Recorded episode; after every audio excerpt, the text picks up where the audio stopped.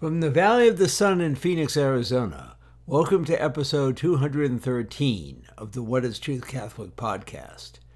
My name is Deacon Steve, and I'm a permanent deacon in the Diocese of Phoenix. Time marches on. The weather's getting cooler, leaves are changing color throughout much of the country, and October will soon be here. But what does not change is God's love for us and our call to accept His love and share it with our brothers and sisters. May we be open to God's love and never ever take it for granted. In episode 213 of the What is Truth Catholic podcast, we will first discuss our saint of the week, St. Paul VI, a pope who served the church during a tumultuous time, telling the truth despite opposition. We'll hear a homily for the 26th Sunday of Ordinary Time, as Jesus tells us a parable about a father and his two sons. In the segment Catholics in the News, we will learn about a woman who devoted herself to protecting life. In the segment Truth in the Media, we will discover a new book about Pope Francis's view on ecology. In the segment entitled I don't get it, I will try to understand what happened to a Catholic healthcare worker. Finally, during our truth topic of the week, we will hear the truth from Pope Francis about the importance of forgiveness and mercy. All of this plus music from Mark Laurent, who sings Until I Saw Your Face. This and more on episode 213 of What is Truth?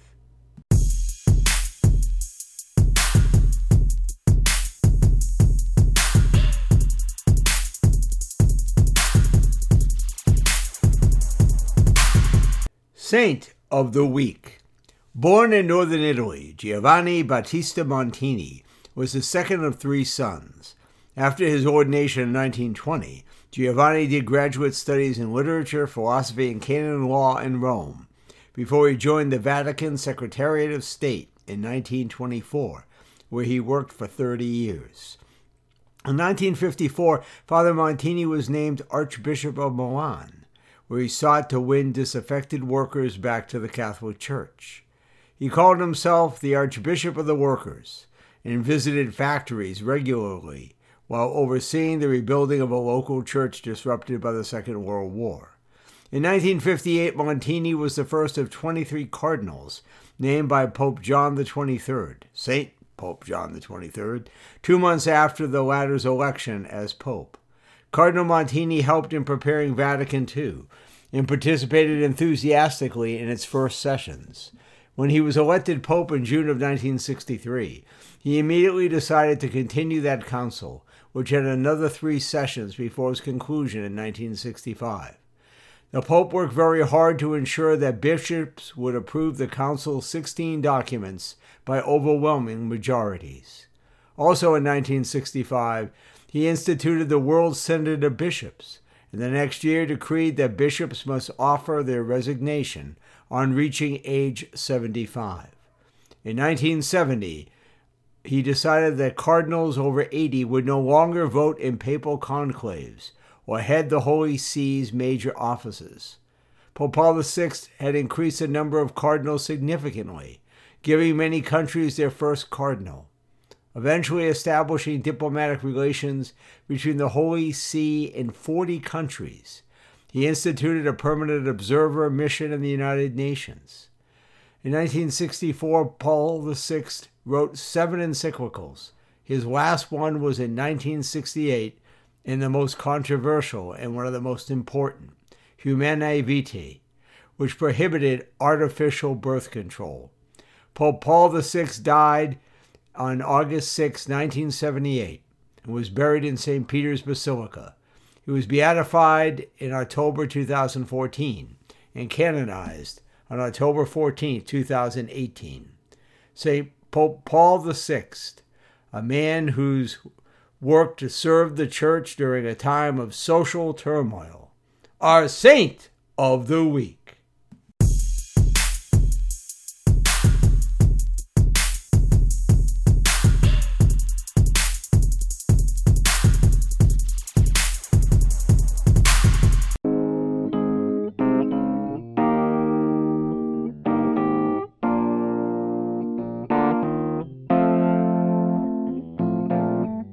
Homily of the Week. Today's homily is based on the readings for the 26th Sunday in Ordinary Time, as we hear Jesus give us the gospel of a father and two sons. There is a story from the Middle Ages about a young woman who was expelled from heaven. As she left, she was told that if she would bring back the gift most valued by God, she would be welcomed back. She brought back drops of blood from a dying patriot. She brought back some coins that a destitute widow had given to the poor. She brought back a remnant of a Bible that had been used for years by an eminent preacher. She brought back some dust from the shoes of a missionary laboring in a remote wasteland. She brought back many similar things, but each time was turned away. One day she saw a small boy playing by a fountain. A man rode upon the horse upon horseback and dismounted to take a drink. The man saw the child and suddenly remembered his boyhood innocence. Then, looking into the fountain and seeing his reflection of his hardened face, he realized what he had done with his life. And tears of repentance welled up in his eyes and began to trickle down his cheeks. The young woman took one of these tears back to heaven and was received with joy and love. In our first reading from the book of the prophet Ezekiel, we hear the Lord say that He's calling people to turn away from wickedness, to do what is right, and, that, and whoever does that, his life will be preserved. And in the Gospel of St. Matthew, we hear the parable of two sons and a father. The father asks the two sons to go out and work. One says no and doesn't, but changes his mind. One says yes, but doesn't go. Who does his father's will? The one who said no repented of that decision and went and did his father's will. So I think our readings are very clear in what they're challenging, challenging us to do. The question is are we repenting of the sinfulness and selfishness in our lives? Repentance means turning away from sin and darkness and changing, being willing to change and turn our lives around toward Christ. Sometimes, if we are honest with ourselves, we are not willing or able, but often willing to repent. We're not willing to repent because in this world we see that this is a world of really no sin. We do what's right for us, and that's okay. If we're not breaking a law or doing something like that, hey, I'll do my thing, you do your thing. And in a world where sin really doesn't exist, it's hard to repent. Sometimes we tell ourselves, yeah, we sin, but you know, God loves me, He'll forgive me. And when we do that, we make light of our sins and we're really not willing to change, to repent. Other times, we simply see that we are sinning but we refuse to change. We either don't believe we can, or, I hope not, but it happens, at that moment in time, don't want to. And obviously, in that situation, we are not repentant. If we are to repent, we must first admit our own sinfulness and our own selfishness. We must be clear that we need God's mercy and forgiveness so that means regularly going to the rite of reconciliation, confession. I go generally monthly, and it's at least recommended that we do that, so that we may bring forth to God our forgiveness and ask for it and be willing to repent and ask His grace. The power of the sacrament is also the grace to repent and to change. And then ultimately it comes down to a choice to our will, a desire to repent, in a willingness, even though it's hard, even though we may fall down at times, to repent and turn our lives to God. My brothers and sisters, our shelf life on this planet is not indefinite. And if we are to live where we're truly called to live, the kingdom of God, we must look at our lives and see the things that get in the way our sinfulness, our selfishness, our pride, whatever it may be. And we are called to change, to repent, to ask God for forgiveness, to make that change and turn away from darkness and toward the light that is Jesus Christ. It is only by doing that, as Christ reminds us, that we will truly live.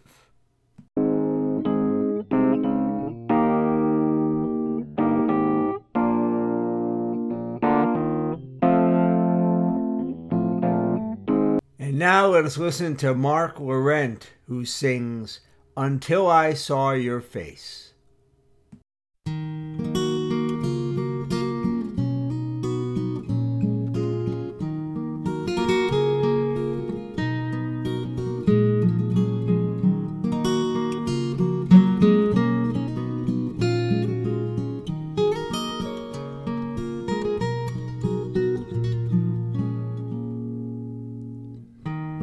It's easy to pretend that nothing's wrong.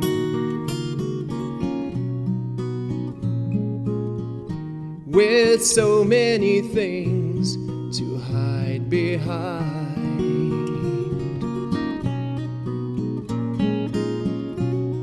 I always thought I was alone saw your face.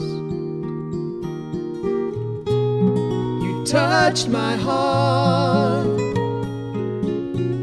you made me cry, and I'll never be the same.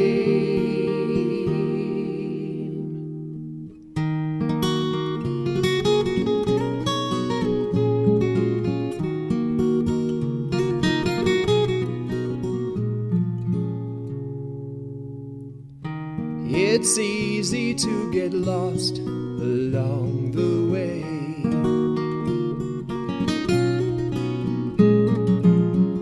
With so many signs to choose from.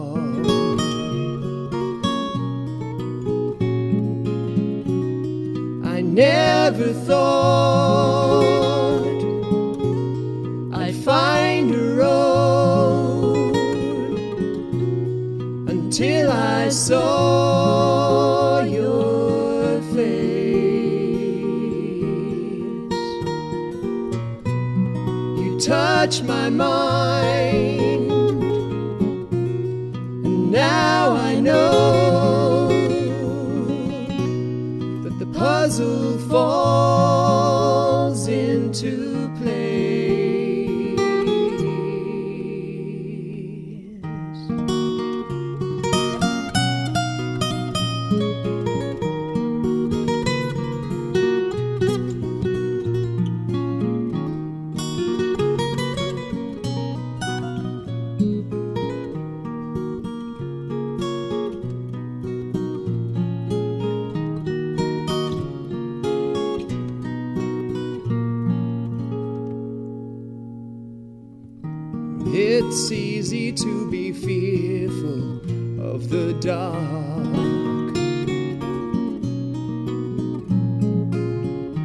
When life is mostly mystery and unknown.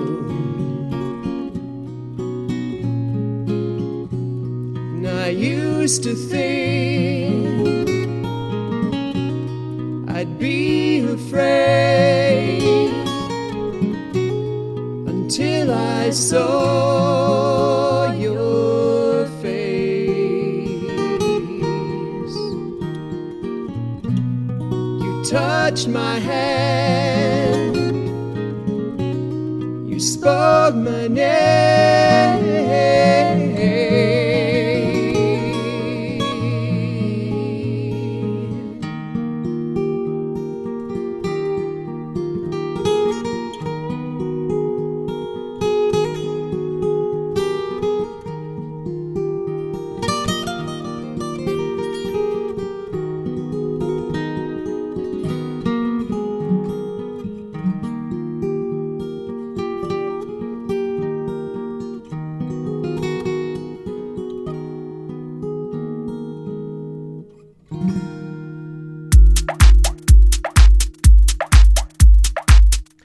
Catholics in the news. Patricia Kelly, a tireless advocate for the pro life cause, whose gentle but persistent lobbying efforts helped secure a ban on physician assisted suicide in Maryland, died recently at 88.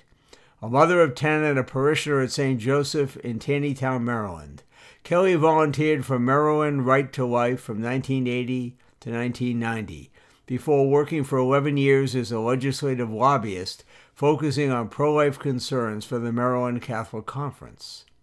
Before the Maryland, Maryland legislature enacted a very permissive pro abortion law in the 1990s, Pat was instrumental in keeping a finger in the dike and holding back the ever increasing pressure for liberalizing the state's abortion law, said Richard J. Dowling, the former executive director of the Maryland Catholic Conference. Dowling noted that Kelly was an important advocate for passing the ban on assisted suicide, as well as laying the groundwork for an eventual ban on the death penalty in Maryland. More than anyone, he said, she was responsible for keeping the disparate factions of Maryland's pro life movement unified and focused. Another member of the Maryland House of Delegates called Kelly one of the finest people I've ever met. She was respected by all, even by those on the other side of the political aisle. I think they could sense her integrity and deep conviction behind her advocacy, they said. Kelly was described as wise, kind, and direct. She grew up in Baltimore and Pittsburgh, went to Notre Dame Prep, and earned a bachelor's degree in music from what is now Notre Dame of Maryland University in Baltimore. She taught at a residential school in Baltimore County with children with special needs. She met her future husband on a blind date, Dr. Edward Kelly.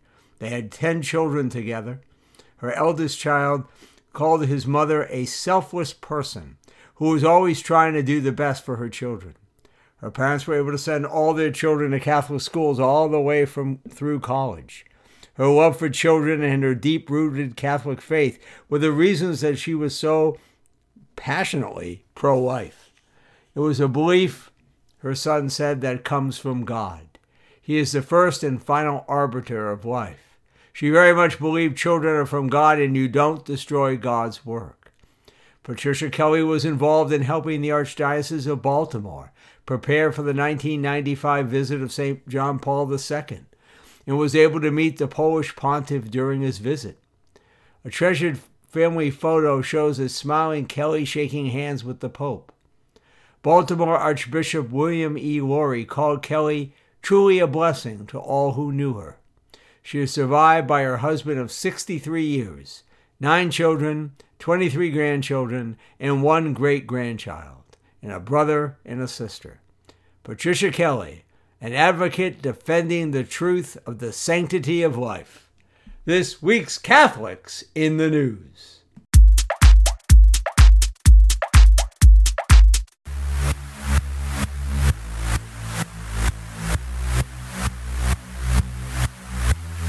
Truth in the Media.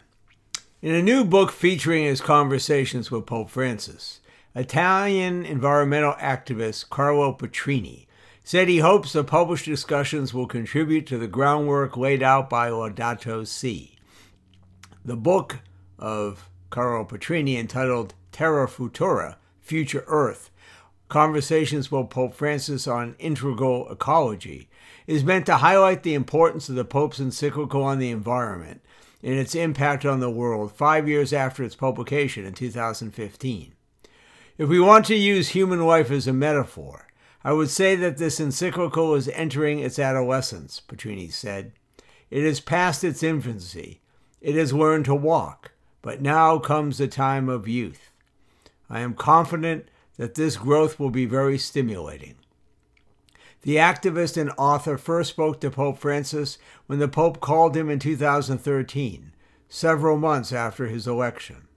The book features three conversations between Petrini and the Pope from 2018 to 2020.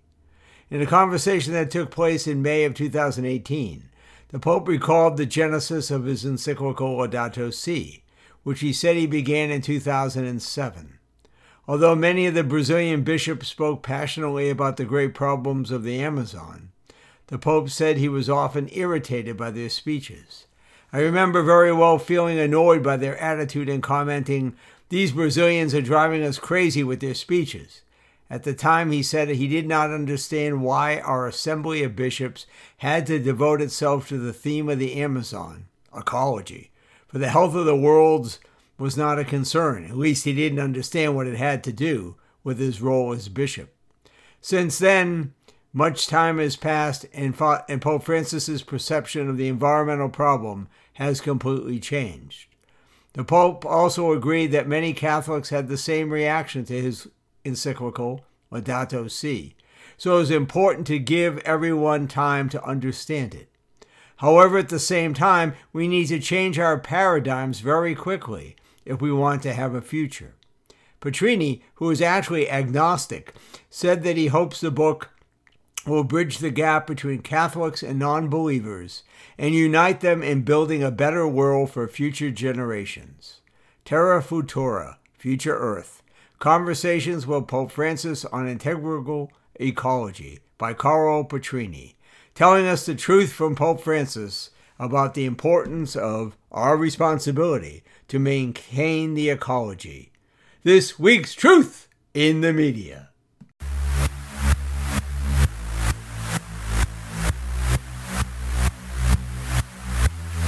A young Portland, Portland, Oregon medical professional this year was fired for objecting to certain medical procedures on the grounds of her Catholic faith. She was fired not from a secular hospital, however, but from a Catholic healthcare system, one that purports to follow Catholic teaching on bioethical issues.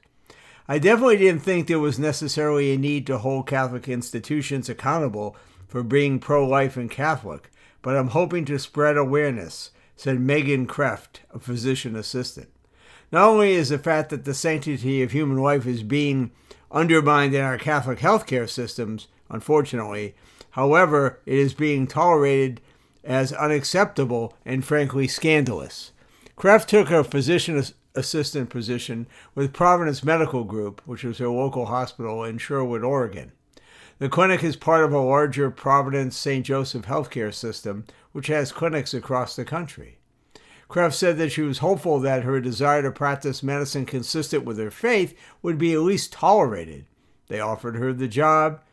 She was asked to sign a document before starting, agreeing to conform to the institution's Catholic identity and mission and to the U.S. bishops, ethical, and religious directives for Catholic health care, which she was actually happy to do. She figured that she would be able to practice medicine at a place that would respect Catholic teaching on life and what was right to do for the human person. But before she started work, she said one of the administrators of the clinic reached out to her to ask what medical procedures she would be willing to offer. On the list she was asked to talk about were things like vasectomies, IUDs, um, emergency contraception, which are all against church teaching. Within the first week, few weeks of work, Kreft said she had a physician recommend that she refer a patient for an abortion. She also found out that the clinic encouraged providers to prescribe hormonal contraception. She reached out to the clinic's administration to say that she's not going to do those things. Talked to her clinic manager, talked to the chief mission integration officer, and basically said her clinical manager told her that basically the clinic's patient satisfaction satisfaction across would go down if she didn't prescribe contraception. The clinic eventually prohibited her from seeing any female patients of childbearing age because she wouldn't provide contraception for them. One of her last patients, she saw a young woman whom she had seen previously for an issue, and then she tried to listen to the fact to the to the patient, but the patient told her that she wanted to have uh, emergency contraception, which Kreft refused to do. She was then called into her boss's office, told she did the patient harm by refusing and violated the Hippocratic Oath, according to administration. She then was told that she would not be able to work for this provider and eventually was fired from her position. So let me get this straight. A Catholic healthcare worker is fired by a Catholic healthcare system, one that asked her to follow the teachings of the church, for standing up for the teachings of the faith regarding acceptable medical treatments. Now, I can't make any sense of this. This can't be happening. This couldn't have happened, but it did. I don't get it.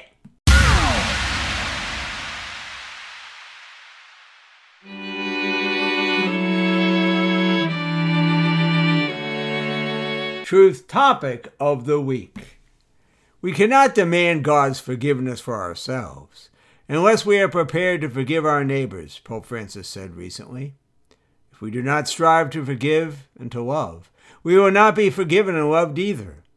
The Pope reflected on the gospel in which the Apostle Peter asked Jesus how many times he, was required to forgive his brother.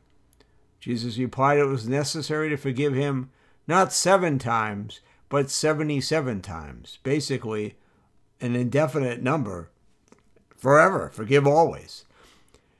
Pope Francis noted that in the parable, the servant owed a vast sum to his master, and yet the master forgave the servant's debt.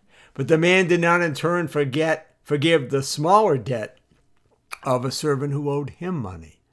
In the parable, we find two different attitudes that of God, represented by the king, who forgives so much because God, because God always forgives, and that of the man. In the divine attitude, justice is pervaded by mercy, whereas the human attitude is simply limited to justice, Pope Francis reminds us. He explained that when Jesus said we must forgive 77 times, he meant in biblical language to forgive always. How much suffering, how many lacerations, how many wars could be avoided Holy Father went on to say, if forgiveness and mercy were the style of our life. It is necessary to apply merciful love to all human relationships between spouses, parents, children, within our communities, in the church, and also in society and politics. Pope Francis added that he had been struck by a phrase from the day's first reading Remember your last days and set enmity aside. Think of the end, Pope Francis said. Think that you will be in a casket, and will you take your hate there? Think about the end. Stop hating. Stop the resentment. To forgive, the Holy Father concluded with, is not only a momentary thing, it is a continuing thing against this resentment, this hatred that returns. Let's think about the end. Let's stop hating. Pope Francis, telling us the truth about the importance of forgiveness and mercy our truth topic of the week.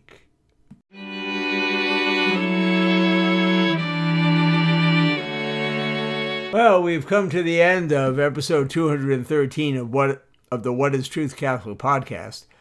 If you have any feedback about the podcast you wish to share, then I want to give a shout out to Jim from Western Pennsylvania, who recently sent me an email sharing some feedback.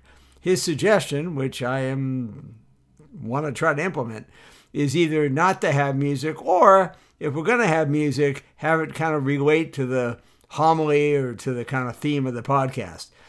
That's hard to do sometimes, in truth, because I download free music, uh, which means the choices are limited, but I think it's a great suggestion.